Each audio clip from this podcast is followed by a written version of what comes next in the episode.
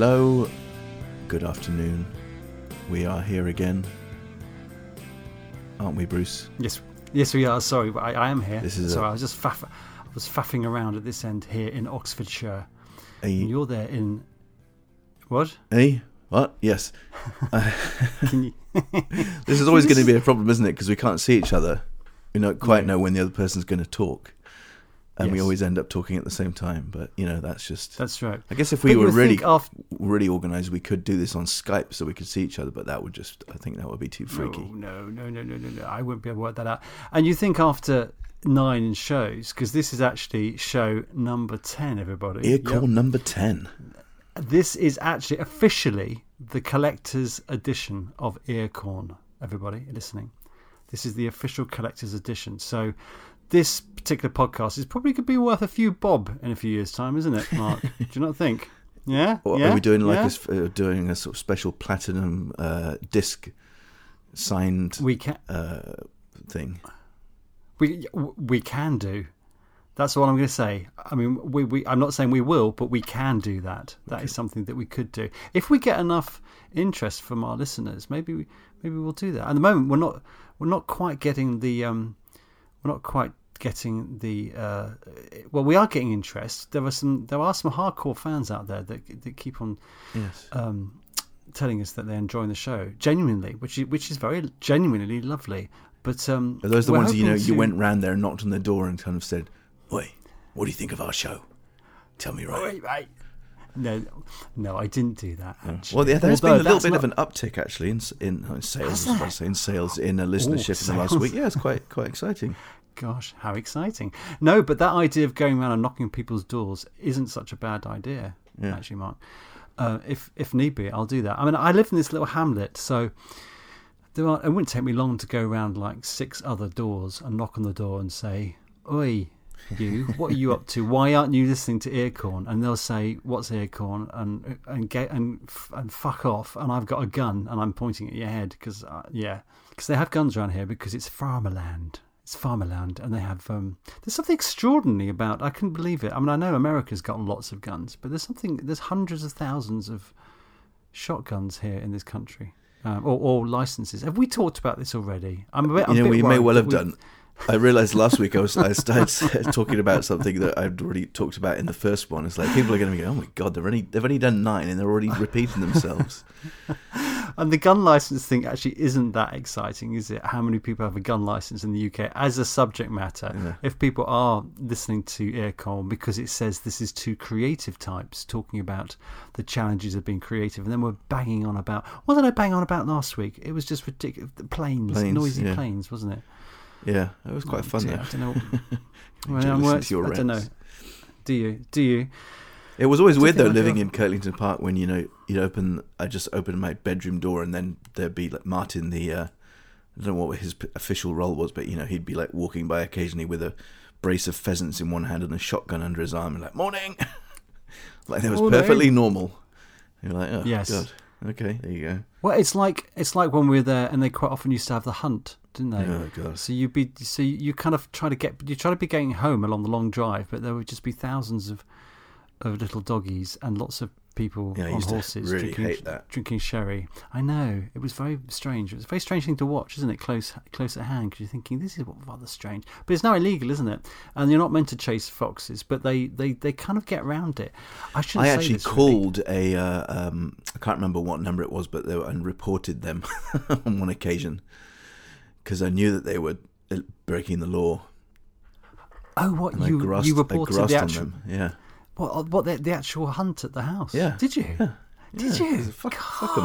Fuck 'em. Fuck Breaking fuck the 'em. law. First of all, it's barbaric Oh, anyway, but you know, they were definitely um, hunting with dogs because I could hear them. Yeah.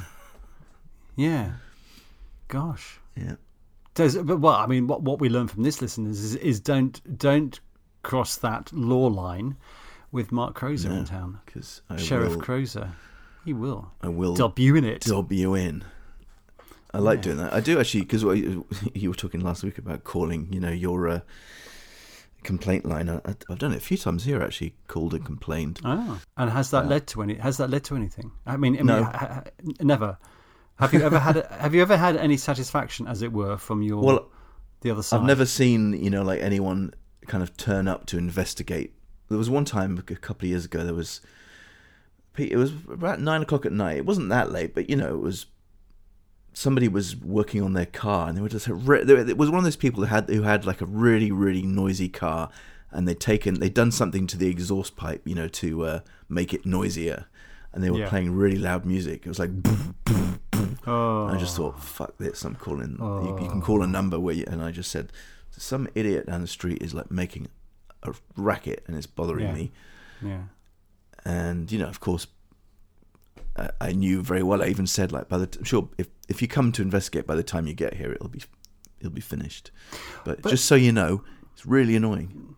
But it's interesting that that thing with cars, isn't it, and with music systems, because you you you never hear them playing a very loud sort of um, operetta, do you? No, you're, you're right. You it's always the worst kind of music. It's always that sound, um, but never Wagner. Not n- n- never a, a, a sequence from the from Wagner's Ring Cycle, is it? Right. And why is it always? I think Well- they do it on purpose just to annoy us, don't they? They find. I the think most- it's just, uh, and it's always it's always a man as well. Always, Yes, it's never yes. a single time would you look in there and go, "Oh, there's a, there's a, a mo- woman in there playing loud." Yeah. It's just these like testosterone-driven young men who have to make their mark and let everyone know that they're they're out there. You know, They're out there in their shitty Vauxhall Corsas or whatever it is that they have over here, right? uh, with big wheels. And it's oh, the, the thing which is always funny if the the, the young lads will get a car because you know they'll, they'll get their first car, and of course the insurance is fucking phenomenal when you're young for uh, uh, having a car over here. Uh, but it's probably the same in the states, isn't it? So they'll they'll pimp up some cheap piece of shit with um with bigger tires and the bigger exhaust pipe. I mean, I've seen some absolute extraordinarily huge exhaust pipes. Yeah, Um, and then they all meet. They all meet up with their their their crappy cars with big exhaust pipes and um, d- down the I don't know down some car park on the edge of town. Um, but my God, we sound old. Well, I just sounded really old, didn't Yeah, I? Then that's- young, that's- young folk with their oh god, let's get on to something more interesting than just whinging for another half an hour. no, we won't. No, because this is this is the collector's edition, so people are expecting a certain level of quality today's show. So what I would like to actually say to you, I've, I've written something down there, Oh. Mark. Um, yeah, I'd like to before we, you know, eventually get to our topic. Should we say what our topic is going to be, and then I've already the- forgotten actually, so go- you better say yeah. No, well, the topic that will be coming up a little bit later in the show, listeners, is motivation. Okay, motivation. How to be motivated. How to get yourself motivated, and make stuff if you're a creativity person. But that also applies to people who who, don't necessarily do, um, you know, make music or or write stuff. But just how do you how do you get your mojo flowing, as it were? Um, so that's coming up a bit later. But before that, we have some more meandering nonsense. So this one here, I've got written down here: abiding memories. Right. Mark. Abiding memories. So, um, and I was inspired by this because I read something in a George Orwell book I'm reading at the moment, and they were talk, and the character was talking about when he thinks of his mother. When he's when he thinks of his mother, he always imagines his mother doing one particular thing, and when he thinks of his father, he thinks of his father always like in the shop doing one particular thing.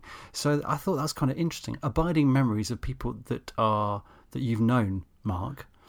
Um, I mean, they could be alive or dead, to be honest. But I suppose speak speak about dead people is a little bit maybe it's a bit a bit weird, but maybe not. So, um, an abiding memory of a person is always to do with that. So when when I say a name, for example, I'm going to start. I'm going to kick us off. Right, somebody we're both familiar with. I know who you're going to talk Okay. about. I, if I knew you were going to mention him before you even, as soon as you were saying abiding memories, like oh, Okay, Here we go. here we go. So give us an, an abiding memory of our friend Bert. the, the prim, primary thing that comes to mind is that crisp packet um, with his with his face on it because I've got I've got it on my Ah. Fridge. Yes, I got some of these Burt's crisps in. Uh, I don't even know if we've ever mentioned this before. That Burt's the face of those real brand crisps. No, I don't think we Um, have. No. But last last time I, I've, uh, it, it's a game that I play, and I'm sure a lot you you do as well, is spotting them in unusual places. And last place I saw those was uh, was in the um, uh, Paris Charles de Gaulle airport uh, shop, and I bought a packet and ate them, and it was very funny. It's always a you know sort of a comforting thing to like see Bert's The- face around the world, and especially if I haven't seen him for a while, and I hadn't even been to the UK. I was in Paris, and there's Bert's face on this packet of crisps. And uh, Do you want to describe um, actually what he what his face is? What's have we talked about this doing? before? Is this What- one of those things where we're going to be it like, doesn't matter. about this? It really doesn't No, matter. doesn't It's a really good one. Who gives a fuck? It's our show. We can do what we like. And also, it's an advertising thing for Burt's Crisps. No, and it's not Burt's Crisps. What. No, well, what- Bert's Crisps. man- Bert's Crisps is, crisps is, is a brand, isn't it? They're called It's Real another crisps. brand. That's confusing. Oh Yeah. god, it's confusing. So, what are these crisps called? called Who Real, manufactures real these crisps? crisps. Real crisps. Bert's, okay, so Bert's yeah. the uh, salty sea dog of the salted flavour crisps, with a uh, seagull on his shoulder, and a big bushy Yeah. beard, and a, Yeah. and a and a captain's hat, sea captain's hat, and uh, Yeah. it's very funny because I always have So- I always have the um, desire to you know go up to the cashier and buy these crisps and go, I know him, he's my friend, but I know that uh, it will sound totally insane. He's my friend. Yeah. Uh, uh, oh, Yeah. yes, okay, sir. Yes, that'll be 45p. You go and enjoy your friend. My friend. Oh dear. Uh, and um, yeah, so that is an abiding memory because well, it's a funny one, isn't it? Because that, that's a slight cheat because you're actually seeing his face. But how about also? I'm going to push this even further. So that's a, a an, an abiding memory, and I get that. But also, when you th- when you think of Bert, someone comes up to you and goes, "Bert," like that, Bert. Then you might think of the Chris packet. But also, what do you think is a typical Bert pose? What's a typical all very Bert pose? weird. As opposed, Uh, we can move on A- from a Bert at Bert some point, don't worry. But yes, well, you know, sort of, okay, let's, let, let's do another one then. So, for example, no, no, for, for me, when I think of Bert sometimes, I think of Bert very slowly um, stirring his coffee okay, because he would take a very long time to stir his coffee. right. It's very strange, but it just kind of was quite fascinating the amount of time it would take. I, and I could hear his coffee being stirred next door. Okay. very slowly. Um, so that was like an abiding memory of Bert. And the, uh, the other one is him sat at his computer. Right. That computer Yeah. looked like In- a Orac out of uh, Blake 7. It was just like a box with a load of wires sticking out of it. and it had this extraordinary whine, didn't it? Yeah, true. And we we always we would be sitting there chilling out, wouldn't we, as we did? And he'd be sat on that really impossibly uncomfortable wooden chair, um, and he'd be st- and he'd be prodding his computer with that sound of that. Um, yes. So anyone else? How about how about family members? How about your mother? Should we talk? Should we bring up your mother now? Go on. Let's not talk about on. my mother. Um, I'm not sure how interesting this is going to be to anybody who, does, who doesn't know my mother. Um, I don't know. Try it. Memories of Go on, my, try memories it. of, of my of my, Ab- my abiding mother. abiding thoughts. She's not, you know, she's still with us. So abiding thoughts. She when is. you when you picture when you picture your mother now, what's your mother doing? Oh, she's probably shuffling around slowly, wearing. She's got these really r- ridiculous slippers that Right. um, they kind of creak. So, and she came to visit me, and she's wearing these weird creaky slippers, and it was just like from one end of the apartment to the other.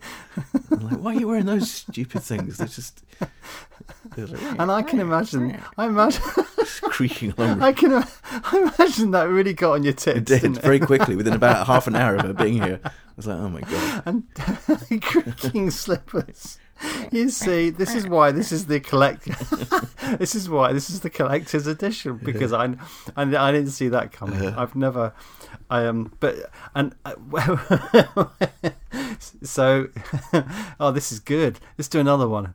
Let's do somebody else. A- Another member of the family Yeah. that you um, You're just trying to get me to slippered mother. to, Go to on. say things that are going to piss everybody off. Go oh, on, do it. Do another one of your mums. Do another month because parents are always fun, aren't they?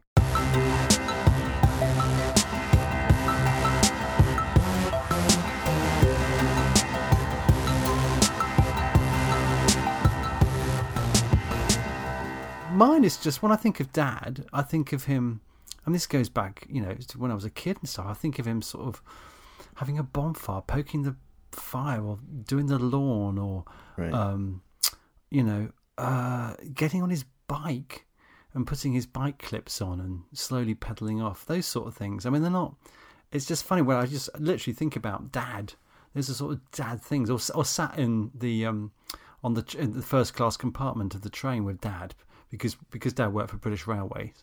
We got first class travel, so until I was about twenty one.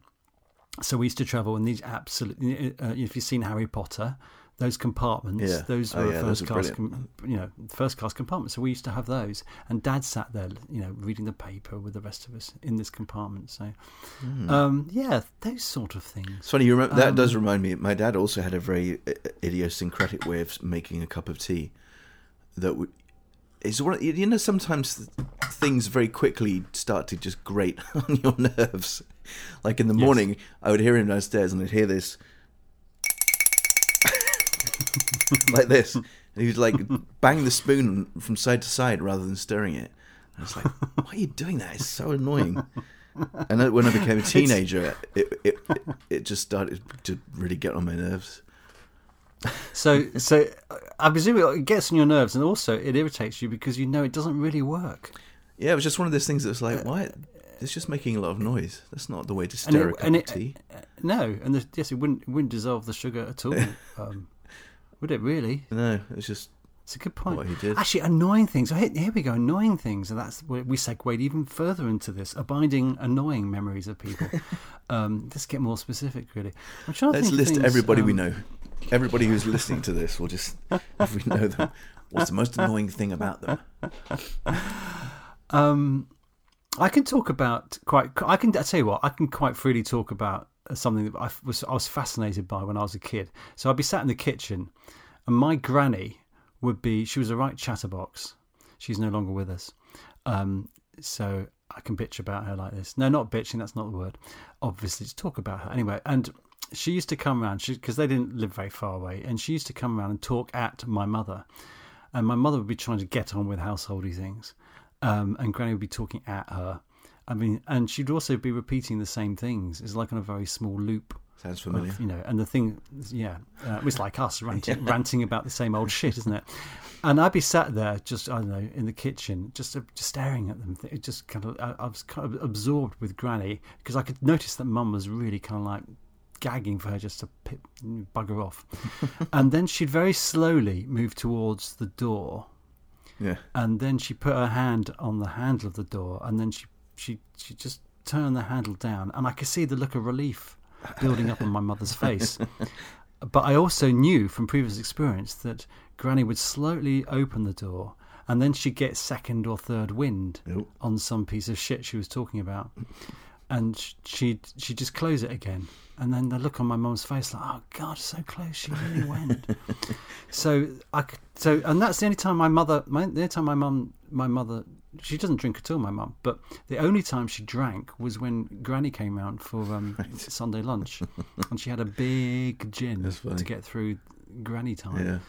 Yeah. That has reminded me that um, towards well the end of my grand my, my mother's parents when they were very elderly they they came to live with us in our tiny house in Marston, and um, it was you know it was kind of a, I was a, uh, like seventeen at the time when they th- when they moved in I think, and it was quite a novelty at first, but uh, it very quickly I could see it was just a lot for my parents to take. Hmm.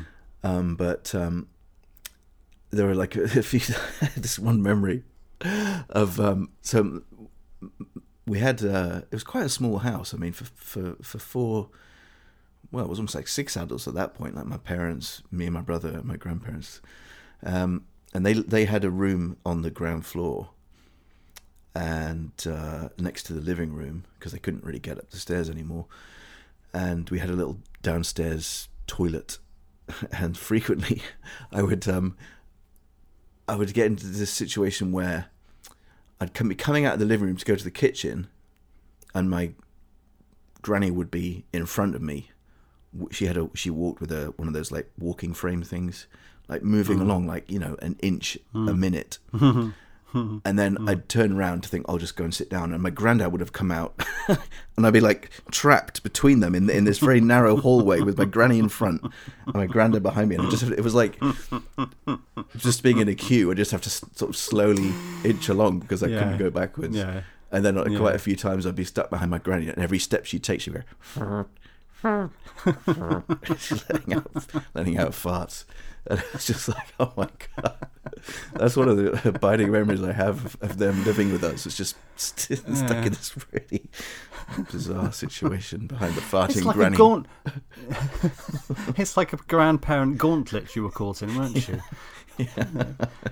yeah, My good, yeah. yeah, But there is something. There's some. I mean, there's there's a classic thing with old people, isn't there? That um, I don't know how we, how we get. This was never. I've just thought never somebody the else plan for. from- don't- Oh no no oh no go, no, oh, it's- No, you- you go ahead and I'll-. I'll- I'll get on- No no I'll no no. It's it. that classic thing with old people, old people, which of course we will be quite Yeah, soon. yes, Um, and that is yes, it's a different pace, isn't it? yeah, and um, and if you're in a shop and if if for some reason you've you know you've you you've got things to do, unfortunately as idlers we quite often you know we don't mind not having you know we're, we're not rushing off somewhere particularly, but sometimes you are you you know you've got a list of things you've got to do, and if you're in a supermarket and you get stuck behind the old dear who's got that big purse of change yeah, the big purse of change to pay, you know, and, and everyone else obviously just has, has has their debit cards and they swipe it now and everything, and it goes through very quickly.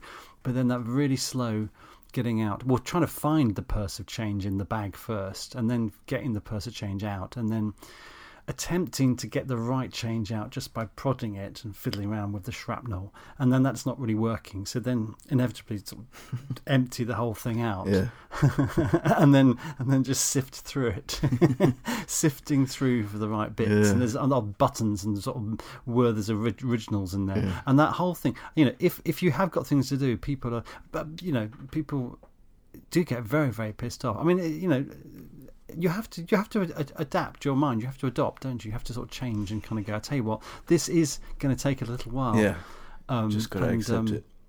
You've got to accept it. Really. What was your story? No, you just Don't- um, I've just a lot of memories are coming back now from from when my grandparents There were living go. with us. So I mean, another thing about my, uh, my I'll bring this up first. My dad had this very also it annoyed me when I was a teenager. He would always answer the phone by saying seven two three seven four one.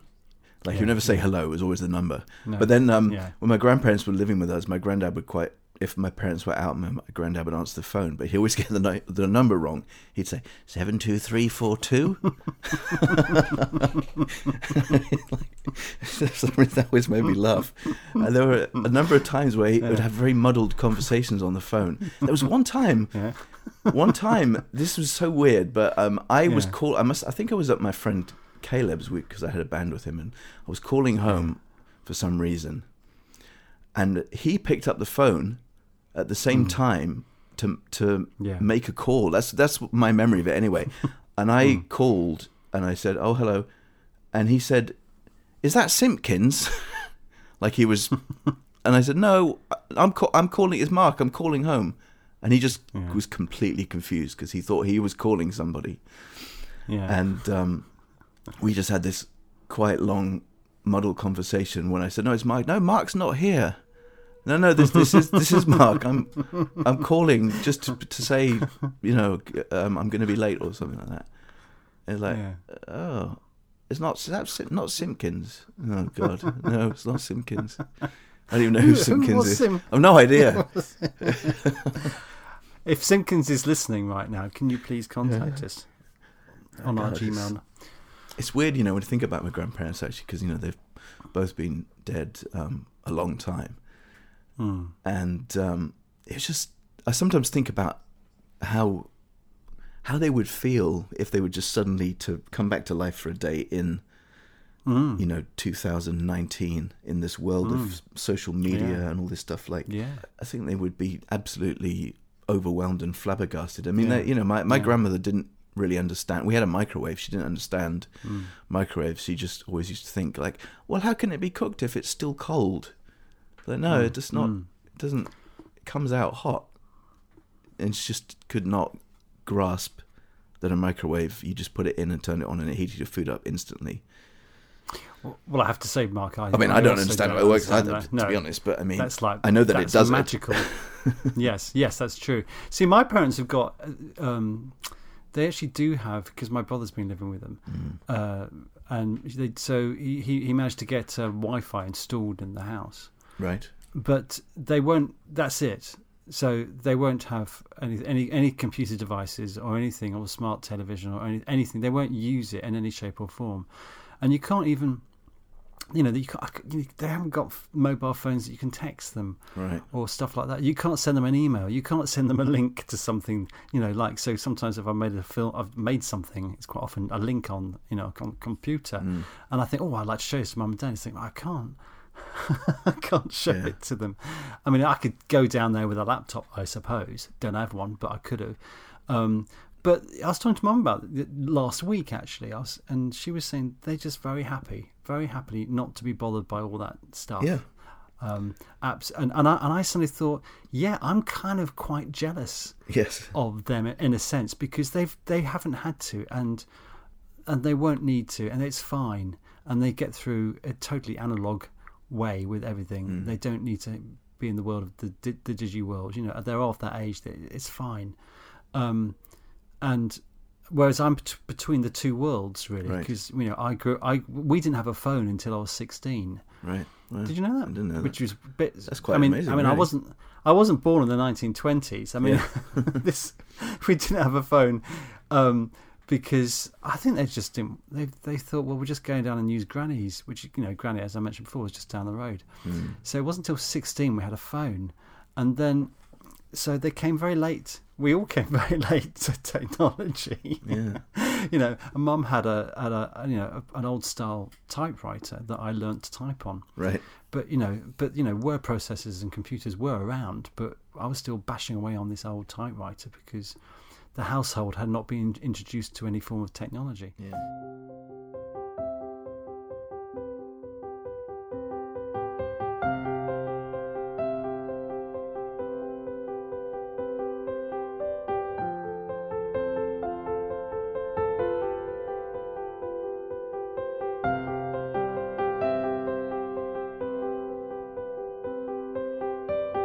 Tell you what, can I just ask one thing because we we have we were contacted before we get onto the topic very soon, listeners. Don't worry, it's going to be very exciting with our special collector's edition topic. But before we get onto that, um, I was contacted by um, a listener um, from from Swindon, of course, called W- Woos Binwood. And just check, yes, Woos Binwood was his name. Is that the best you could come up with? Yeah, pretty much. Um, and Woos Binwood from Swindon uh, wanted to hear about your lift story, if it's if it, if it's at all possible, because you touched upon it last week, Ah, the lift story, okay. and we couldn't really talk Yeah. about it because we had another topic on the go, and it's like right. you know there were clashing topics. But anyway, are you happy to tell us your lift story? I'm very happy to talk about the lift story because it, it's one of my. it's a it's a very funny memory I have of Kirtlington Park. So let me set the scene. So this was probably 2006, I would say, and um, at the time I had recently started putting on these acoustic nights at the Turf Tavern in Oxford with a friend of mine named Tom, and um, it was on Thursday nights, and on one particular occasion, it was quite a wet evening, and this performer turned up to to you know do her thing, and I didn't have enough microphones, so I thought, you know what, I'm gonna I'll go the extra mile. I'm gonna go home. I've got a microphone at home. I'm gonna go home and get another microphone for her. So I drove all the way back to Kirtlington in my clapped out old VW Golf. Um, and uh, ran into the the house, got in the lift, went all the way up to the top floor, went in, got the microphone, got back in the lift, and I was I was feeling so proud of myself as the lift was going down, this is hard to describe because it was a physical thing. I did this little kind of fist bump thing, fist clenching, you know, like uh, Andy Murray does hmm. after he's hmm. won a point. I did that, and I kind of made this quite sudden movement in the lift, like stamping my foot at the same time. Hmm. And as I did so, the lifts just went and stopped, ground to a halt, and I was like, "Oh no!" And I was pressing the buttons, and like nothing happened. I was like stuck between two floors. I was instantly like, "Oh no!" I didn't start to panic as such, but I was getting a bit worried that I was, you know, how I was going to get out of the lift. um, I had my mobile phone. I tried for some reason tried calling Bert. He wasn't there, and I couldn't get through. And then um, there was a there was a phone in the lift, but I didn't know who am I going to call. who am I going to call to get me out of the lift? And then um, I, Well- I'd been in there for about uh, half an hour, hmm and I st- and I suddenly uh, uh, heard some music strike up downstairs, quite loud, sort of like Mozart or something. And uh, so, because I didn't think there was anyone in the house, but then it was clear that Christopher Buxton was uh, was downstairs listening to music in his room, but really loudly. So I started shouting, you know, like "Help, Mister Buxton! I'm stuck in the lift!" And I kept shouting and then I heard a door open, and the you know the music got louder, and I knew that he was coming out. Mm. And I then I shouted down again, "Mr. Buxton, I'm stuck in the lift." And then I heard this you know very plummy voice go, "Oh, Mark, Mark, is that you?" So yeah, I'm I'm in the lift. It's stuck between two floors. And uh, he's like, "Oh dear, oh dear. Oh, well, don't oh don't worry. I'll come and uh, see what I can do." So then I heard him going downstairs to the bottom, and he was I could hear a lot of sort of banging and clanking around uh, in the lift shaft coming up. At this point, I'd been in there for about forty-five minutes, you know, and I was beginning to get a bit, a bit nervous, and um, and then the lift suddenly started moving, and it went about uh, I don't know a few feet, and then stopped again. And uh, I was like, oh dear, I heard this voice, and then and then he came up. I could hear him shuffling towards the lift door, and and he, and he said something like, "Oh, I'm, I don't think I can get it to go any further." And then he managed to get the doors open, Mm. and I was like, there was there about he was standing there looking up at me, and the lift was like not floor level; it was like Yeah. between, Between floors. sort of halfway down Yeah. yeah. and he was standing there in his you know his like smoking jacket whatever cravat and looking like something out of uh, Brideshead Revisited Mm. and uh, and then he's like um I don't think I can get it down any further I'm afraid you're going to have to uh, we're going to have to jump like, oh my god so I, I had to I had to sort of sit on the edge of this the on the floor Yeah. and like jumped towards him Yeah. and he caught me in his arms Did he? Did he actually catch you? yeah, yeah, and sort of uh, held on to me. I, And, I mean, this uh, is this is a man who's who must have been he must have been already in his eighties by that point, wasn't he? Yeah, no, I went. Okay, I want to say he caught me. It's not like I didn't jump like, Yeah. and he caught me like you know fireman catching. It was like I jumped onto the onto the floor, and he sort of you know Yeah, cradled you. put put crad- cradles me to make sure I didn't fall backwards down the lift shaft to my to my doom. Yeah. And then you know he said, "What happened?" And I said, oh, I, I don't know. I was just coming down in the lift, and Oh. it, it just stopped, just stopped for no reason. And then he and he looked at me suspiciously, like, uh, "Are you sure you weren't doing anything uh, unusual?" I'm like, uh, no, no, I did, no, not at all. I wasn't doing anything. I just very strange. It just stopped for no reason at all. And I could see he didn't believe me. But anyway, that was um, that was that. And then I got back in the car, drove all the way back to Oxford. Uh, I mean, it was I don't know, like an hour and a half, or maybe even two hours by the time I got back there. Mm. And uh, and I thought, well, I've got the microphone. And then Tom said, "Ah, she's left. she's gone home." Oh no. Like, well, bugger that. Well, bugger Fucking- that. So that was uh, dear. that was my adventure getting stuck in the lift See, that's quite that. in li- in the in the house that I thought was empty. I mean, if the house had been empty, yeah, yeah. I would have been in, in there all night Yeah, until you know Mar- Marcia or whoever came in the morning. yeah. And God knows, I mean, the, like I said, I think last time, the first thing that I started thinking was like, oh, I'm definitely going to need to go to the toilet Yeah, very soon Yeah. because now that I'm stuck, that's Yeah. what happens. Your Yeah. bladder just like yeah. You can't. So, question I just ask you. So there is there is a phone in there. I n- I've never used I never used the phone in the lift. But did you not think? I suppose you could have. I mean, you could have phoned. I mean, who could you have phoned? I mean, ultimately, if you've been stuck there for weeks, you would have phoned the police, wouldn't you? Or you phoned the fire brigade. Well, I wouldn't be stuck there for weeks. I would have called before. Yeah, I've been here for two weeks, and I just thought I might call the police now. Um, Yes, I did think. Um, Yes. I wasn't even sure if the phone worked. No, I'm not sure if it ever did because I I never used it. Uh, I never. Hmm. I don't think. It, do you know? I think I did pick it up once and it didn't have a dialing tone. I think it's one of those just things to try and calm your nerves. That if you do Right. get stuck, you think, "It's all right. There's a phone." Um, can I just get right to the be- right at the beginning of the story before, before we move on, to our topic? The fist bump thing. I'm a bit concerned about that. So you did the Not fist fist bump. Fist pump, Pump, is what I meant to say, fist- not fist bump. fist pump, and you did that because you you managed to get. Why? I was just feeling really proud of myself yeah. for having gone home, got Yeah. a microphone, and still going to get the show working. And it was Oh, like, I see what you yes. Oh, I see. Yes. you know what I mean. Every, everything was and that going one to little movement, Everything was going to work. that one movement, because I sort of jumped at the same time as I did it. Yeah. Oh, dear. excitement. and that fucked And- up the lift. fucked up the lift. Oh dear.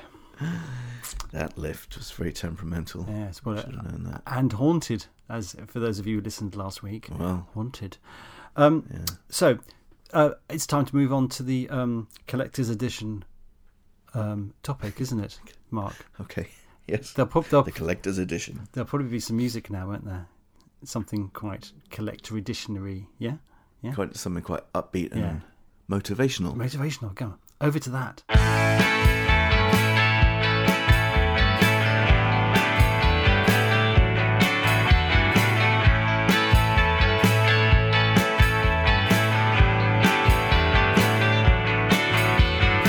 Ooh, that was motivational, wasn't it? Wow, I feel pumped. Do you feel I feel, pumped? so, I feel so pumped. I feel hard. it's got, got me hard.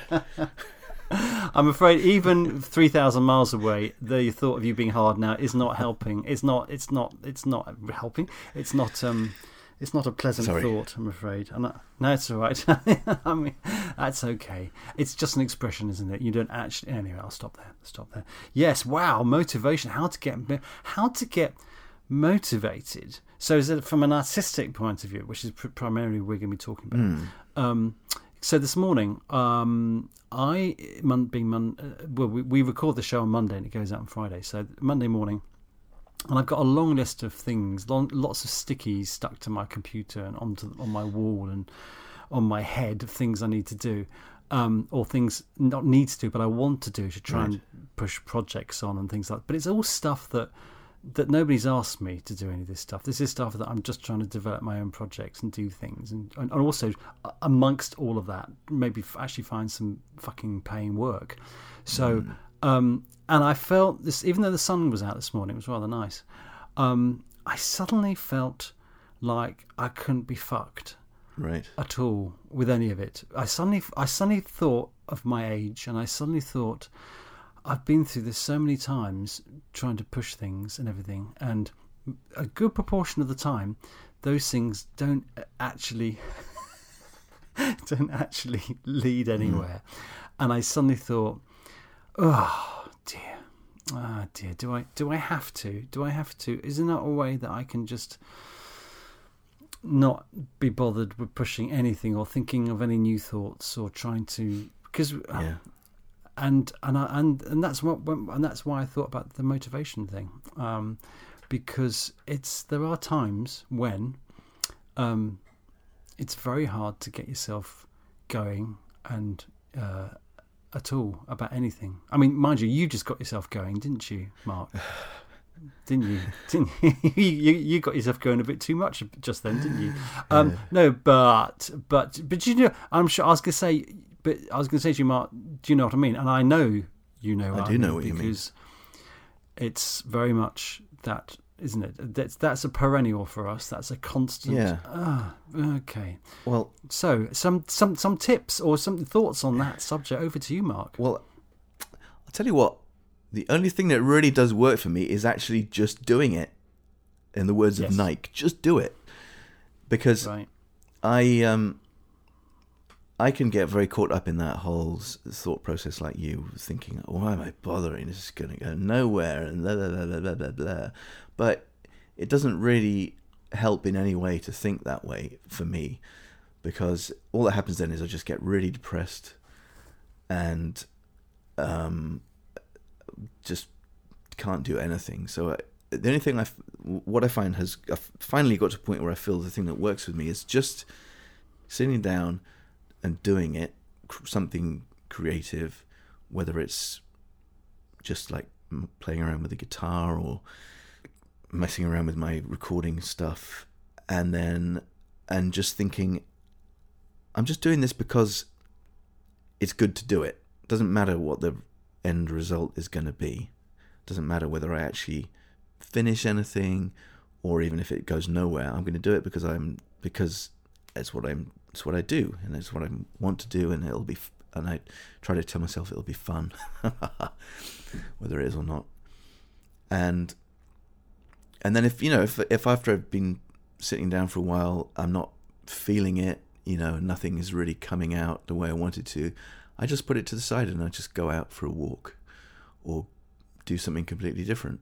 I do think you have to make the effort, but there is a point where you have to also realize that there's- no point just sitting for hours and hours plowing on with something when you're not feeling motivated. You know, you have to just Yeah. think, well, it's it's counterproductive that way. You have to then go and do something different. And I find usually, like Yeah. you know, we talked about this before, going for a walk or just doing something with movement involved, or you know, even just like going out watching a watching a movie or watching something. Like or or oh, so, so like having a poo because if you have a poo, if you have a poo, you have a movement, don't you? Okay, Yeah, I'm, sorry. cutting that bit That's out. extraordinary. No, you're not. You're fucking leaving that in. Uh, You fucking don't. You fucking cut that out. You leave it alone. That is gold. That is collector's edition gold. That is. having a poo. Um, that's why having a poo. We just because it's your own fault because you said movement. Um, having no, a it's movement. your fault so, for having yes, a childish mind.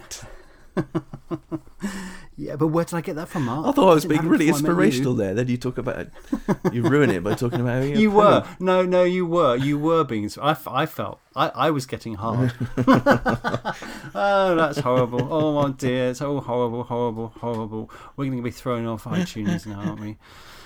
Oh dear. Never mind. It was. It's been fun. Anyway, this is the collector's edition, um, so it's important to. I don't know.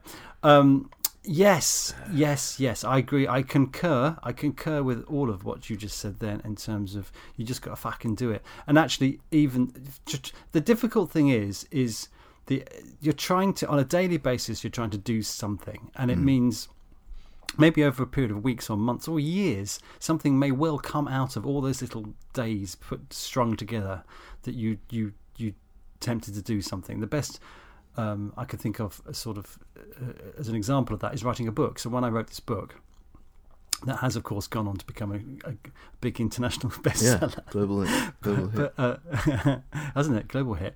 Is uh, is because every day I sat down in the morning and I and I wrote and then and then got to lunch. I thought fuck it I've done enough and went for a little walk in the afternoon. But it was very very very very very tempting uh, um, to not do that especially I was writing during the spring I think. The weather was quite Right. nice and it was very tempting to think oh fuck it I'm not doing it today I just don't feel it but if you just did it every day and if I hadn't done it pretty much every day over that period of time I, it, I would still be I would still have an unfinished book Yeah, um, so it kind of over. So that's the tricky bit is that you you chip away. It's like the big bit of marble in front of you. A big bit of marble is your project. Um, like for me, it might be this this animation project, and you chip away at it, and it's still not looking like the end. It's not looking like something that. Um, what's his face? Michelangelo would have. What's his face? Michel, what's his face would have sculpted yet you know, uh, it just looks like a sort of uneven lump of marble that I've been chipping bits out of. So it's very difficult to to have that bigger picture thing. yeah, Um, and also, I would say from what, you were saying, some and- and this is an expression, not mine. Okay, I'd like to say it's mine. It's not. I don't know where I heard this, but it's a really useful one. Um, and that is that some days there are no fish. mm. So it's a fishing yeah, kind of thing. Absolutely. Basically, you'll just go you'll go down to the river and you'll put your rod out, as it were, ua, and some days there will be no fish, and that's fine. That's, That's fine. That, uh, sometimes that's absolutely fine, and that's normal. There will be no fish, and not to beat yourself up Yeah. and go, it's fucking pointless doing because anything. you have to. Um, uh, to use your analogy, you have to put your rod out every day in order to be there on the days where there are fish. Sorry, You know, That's because right. if you just think, Yes, oh, I won't I bother like that. fishing today, Yes. then you definitely won't catch anything. that'll You know, yeah, yeah, that's true. That's true. because I mean true, that true. I'll use um, an example from my last my my pre- the week that has been um, in that Yes. I've written I spent every day actually writing songs like for Mm. really been quite disciplined for the first time in a long time, and mm. I spent I think three days working on this one song, and it just wasn't coming out how I wanted it to, and and I got to a point where I listened to it and I thought this is absolute shite, mm. and then I got frustrated and I just I put it to one side, but I still, and then I just started strumming on the guitar, and just I mean intentionally playing a lot of discordant chords, hmm. and doing that is what actually I was like oh this, I just started like singing. And like, oh, this is actually quite good. So I recorded that, and and then that very within an hour, I, that had turned hmm. into a completely different song, and it just came out. So you got to go through those days and days of just frustration sometimes, and it, like you say, hmm. it's just not what you want it to be, and it's just doesn't shapeless and horrible and awful in order to get to something that is quite good. Because I mean, I do that even with songs that I when I'm recording, you know, I think it's a good song. 90% of the recording process is just painful and it's just like, oh, this is terrible. Everything sounds hmm. crap. And then somehow Yeah. gradually it does get to a point where the the point comes when you listen, it's like, oh, actually, sounds sounds all right now. And Yeah. then, but it's it is a laborious and painful process a lot of the time. Painful, not physically painful, obviously, but it's just. Oh, But also, God, I it's such think- a grind and depressing. And also, it's kind of it's also yeah, but also I think what the added kind of struggle with that is that quite often, let's just say at the moment you're writing you're writing a lot of speculative Mm. stuff, aren't haven't you? So you haven't been commissioned Yeah, um, as such, but you're writing. It's like you've been writing those covers because you, after speaking to your agent, your agent said, "Well, these sort of like classic songs, but then yeah, reinvented." Um, you know that might be a good thing to do. Then you might we might be able to get some sync placements on TV shows and stuff like that. So you're doing that, but you're not actually being paid. No. you? You're not waking up in the morning and go today. It's like, and that's what I kind of struggle. I mean, I, I, I kind of think I sort of feel a bit jealous of like an old styly craftsman that would go down to get up in the morning, go down to his shop, and people might come in and buy. Let's just say he's a cobbler, and he sells cobbles. No, no. They sell? They sell shoes. hey, he sells. Um, that's where I went wrong. Just so that's where. By the way, when I when I when I opened my cobbler shop, yeah. that's where I went wrong. People don't want don't want cobbles. That's and um, so he went down to the, yes, he goes down there and um, and basically customers might drift in and out, but it doesn't matter because he's got shoes that pe- that people have already you know he's measured people's feet.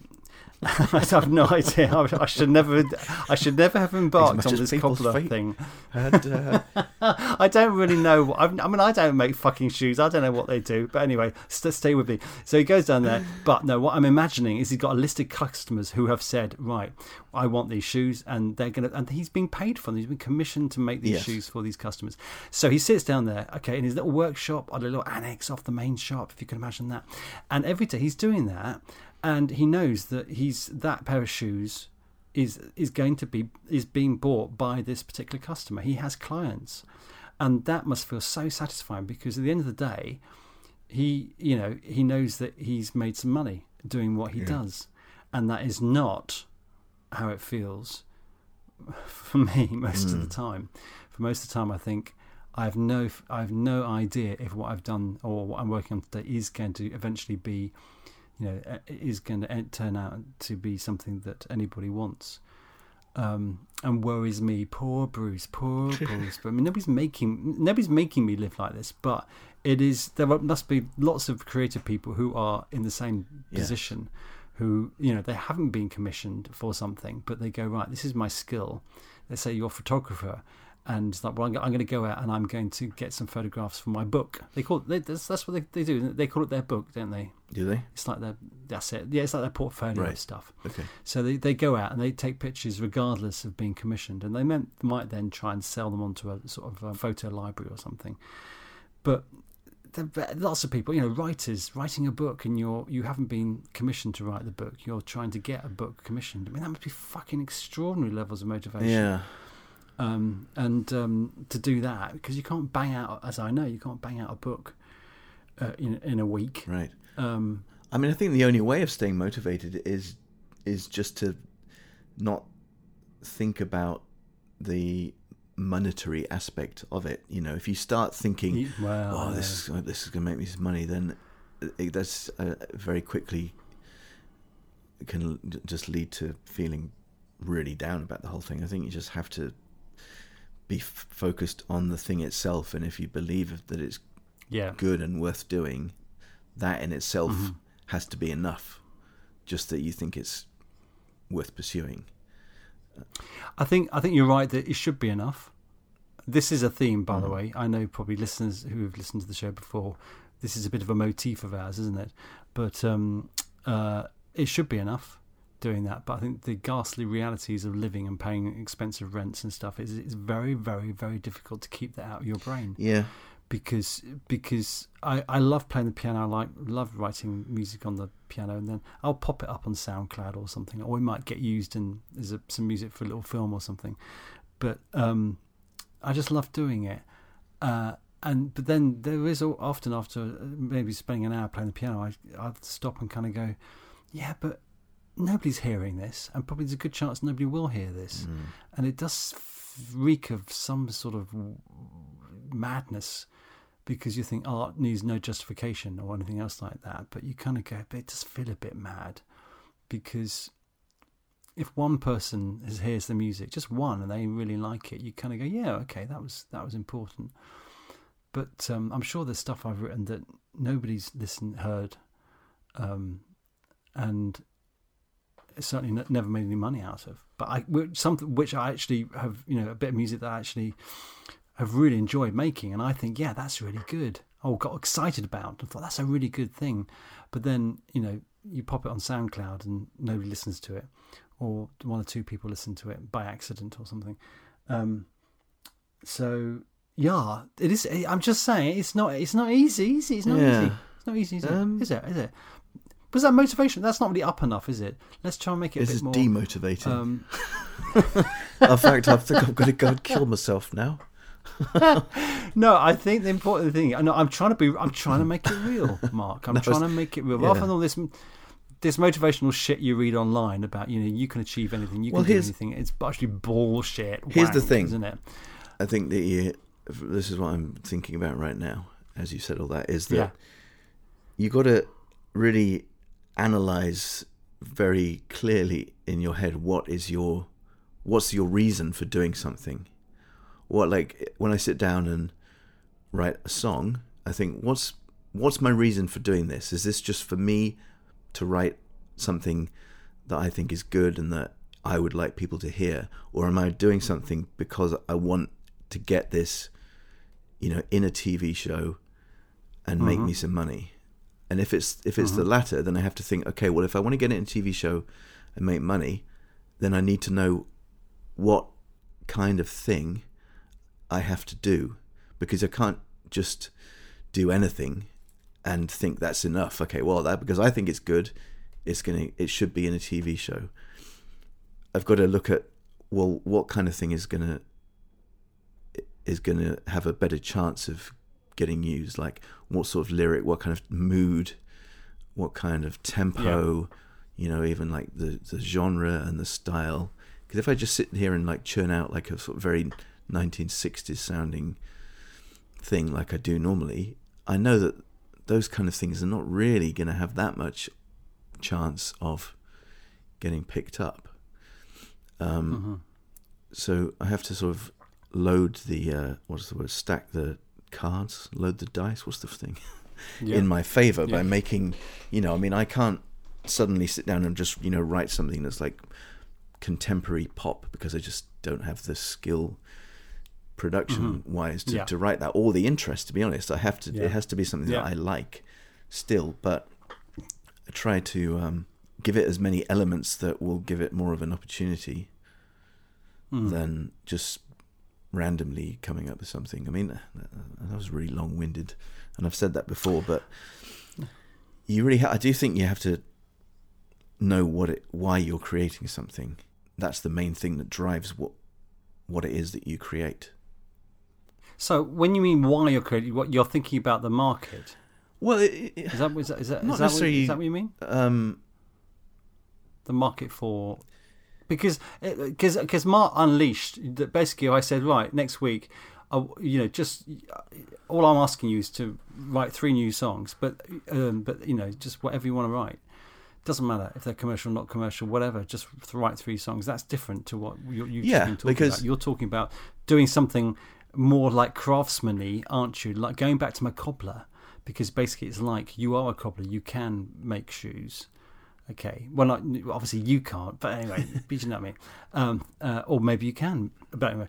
Um, and you uh, help me here, Mark. well, okay. Yeah, the, here, 'cause I'm- using the shoe analogy, it would be like say keep somebody- going, keep going. do it, do it. coming. You like say okay, even if you don't have a customer, you know that if you make a pair of sturdy, walking, comfortable walking shoes yes, in a size yes. nine, that is something Yep. that a lot of people need. You're going to have more chance of someone buying those than if you made a pair of really wacky stilettos, like in a Yes. size t- fifteen. Yeah, It's like they Yeah. made okay, these are amazing shoes and they look great, Yes. and th- it's a work of art, but no one's ever going to wear them because they don't. hmm or buy, therefore yeah, buy them because yes. there aren't many uh, people who want to wear a size fifteen stiletto heel Mm-hmm. pair of shoes. So, yeah, that's what I'm trying to say. I guess is that you need to know what will sell. Ultimately, yes, I mean, if that's if you're thinking about that's your goal is to is to sell something, you have to know what's what sells, and then you've got to work out if. I mean, I'm still I'm still figuring all, all this out because you know I musically I do a very specific thing, and it isn't you know Mhm. it's not what you would call contemporary or um, modern, but I try to Mhm. I guess I try to like put elements that are more contemporary and modern in what I do in the hope that it will fly yeah, because there is you know there is a market for everything really if if Mhm. you can make it as viable as possible in for what it is uh, I'm really not explaining this very well No, I think, but, but there are just to, to some. We, we we've hit the hour mark, so I'm, I'm Mm. aware that even though this is the collector's edition, that we shouldn't we shouldn't over motivate people. I don't think there's any danger of that there's a trick? reckon we might be over motivated? I wouldn't like lots of people running around over motivated. That'd be awful, wouldn't it? Um, you know, thinking they can do anything because you can't. You sorry, everybody, you bloody well can't do everything. Um, but I think what we're talking about here is basically uh, if you like. If you like painting, you can just paint whatever you like. It doesn't matter. If you're thinking about I want to paint to as a, for a living, then you have to be aware of the market. You have to be aware of things to some Yes. extent of things that sell. But even within that, there is the thing that you may well just really, you know, you going back to Van Gogh. He just he loved painting and he was a very good painter, but he sold fuck all in his lifetime. Um, so those people, they they must be allowed. They must be allowed to exist. There must be room for people who just do their stuff, Yeah. and and if they end up dying in a garret through starvation, that's horrible. But at least they do do. They they were allowed to. They were allowed to die. Uh, motivation motivation no, no, hang on, hang on. Motivation. Mo- Hopefully, that's really so so there you go thank you for listening so there you go, everyone. It's quite straightforward, really, if you think about it. So the best thing to do right, is to be a lawyer or an accountant. No, no, don't do those things because they're just fucking boring. Um, but it's best to to um to do what you enjoy doing, isn't it? Isn't it right? As long as it doesn't hurt anybody, scare Yeah. the horses. Um, with an eye to the market. I think I better stop talking right now. I mean I'm, I think I'm gonna sh- go. Go on. Yeah, no, I just I, I, I do genuinely think there is there is a way of doing what you love and what is your passion and making it a career. Yeah. It's just it's much harder to actually figure it out when it's not something tangible. You know, like you know, if you make shoes, it's an, you're making a tangible product Mm-hmm. Yes. that a lot of people are Yes. going to want. Yes. You know, if you're making Yes. films, it's a tangible product, Yes. but it's much more uh, ethereal, isn't it? Because you, and also a lot more and a expensive. lot, yeah, and a lot, lot more effort is inv- involved, and, and more people and more expenses to to to make it. Yes, a bit more complicated. Um, yes. Good. Well, um, that's uh, well. I hope, um, uh, listeners, I hope that you'll take away from this a lot of inspiration to go out and do things and make things that you want to make. Um, and it's been well. Actually, Mark, is there any way we can end with another of your tunes? There was a tune. There was a cover. There was another cover you mentioned the other day, and I thought I want to hear that. Oh, the, what was it? Just what I've covers done you a few recently? of. Uh, I did a cover of um, Katrina and the Waves, "Walking on Sunshine." I'm happy to put that on the end because I think Oh, you've done that. Oh, can you? Can you? I can put it on. Yeah, I, yeah. I love that song. I'm, I'd like I'm very happy with how that I'd like to hear out. your version. Oh, good, Yeah. good, good, good, good. All right, excellent. Well, thank you very much for listening, everybody. Um, and uh, this has been your collector's edition, and I hope it's been um, a satisfying one. See you next time. See you next time.